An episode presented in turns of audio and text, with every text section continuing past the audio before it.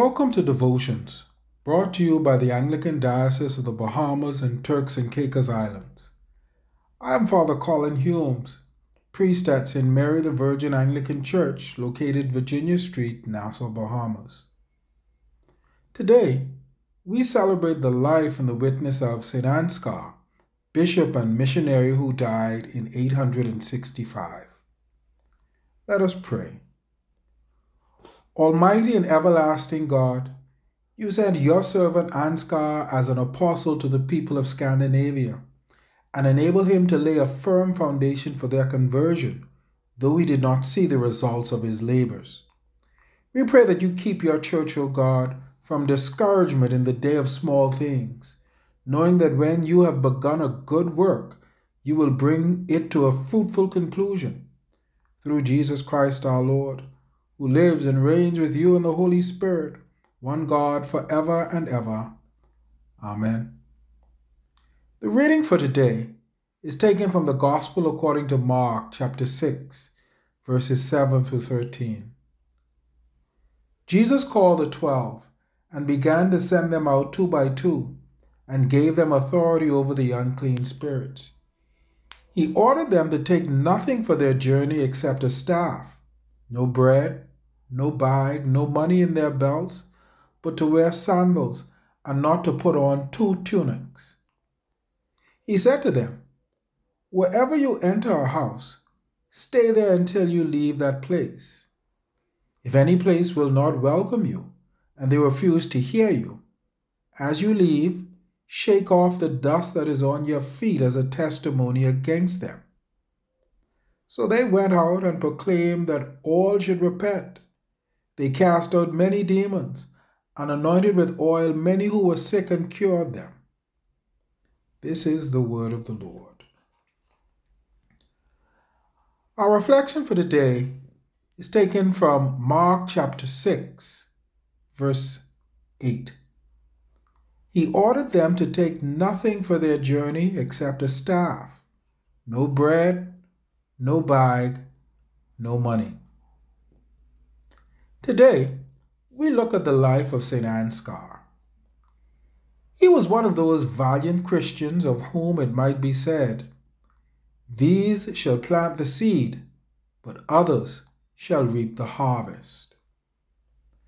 When the King of Denmark sought missionaries in 826, Ansgar was one of those selected. At that time, Ansgar was the Archbishop of Hamburg and some of his brothers tried to deter him from his missionary journey, while others mocked him. They said, Why should he wish to leave his brothers to deal with unknown and barbarous people? Nonetheless, he went. The immediate result of his devoted and dangerous labors was minimal, but yet steadfast in his resolve, Ansgar established a school and mission in Denmark, working diligently but unsuccessfully to convert and evangelize. However, he was not totally discouraged. The seeds of his efforts were not to bear fruit until over 100 years later.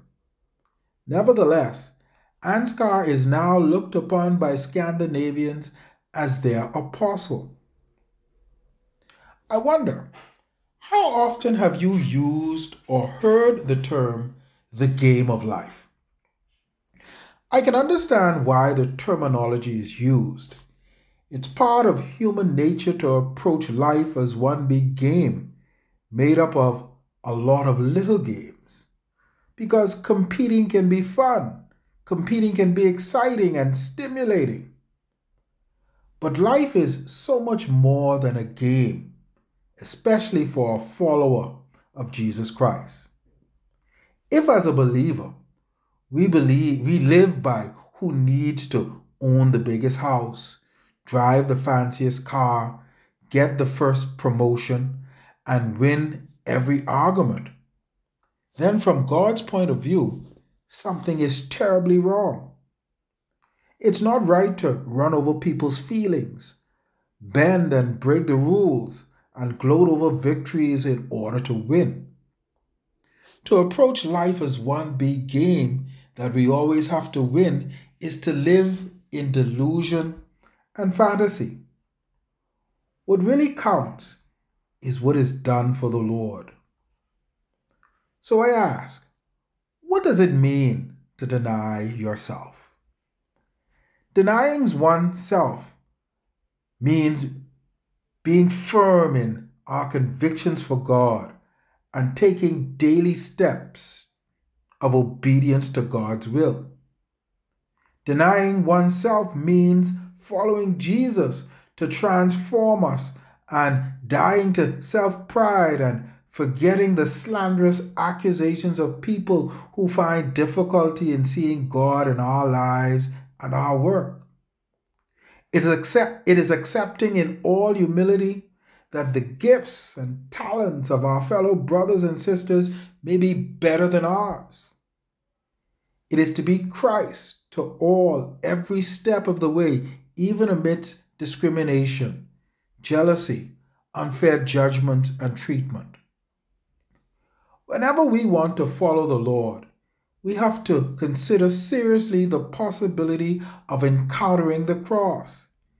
It means that being a disciple of Jesus might become an obstacle to our daily life or might go against our every inclination and wish. In these moments, the cross will appear, and we are asked to carry our cross as Jesus carried his. But remember, there is a promise which follows, and that is Whoever loses his life for my sake will find it. History records what people do rather than who they are. Yet, the courage and perseverance of men and women like Ansgar can only come from a solid foundation with the original with the original missionary who is Jesus Christ. Are you then ready to lose all for Jesus and continually build his kingdom? We do hope this devotion has been a source of inspiration for you. I encourage you to share it with others. May God continually bless you and have a wonderful day.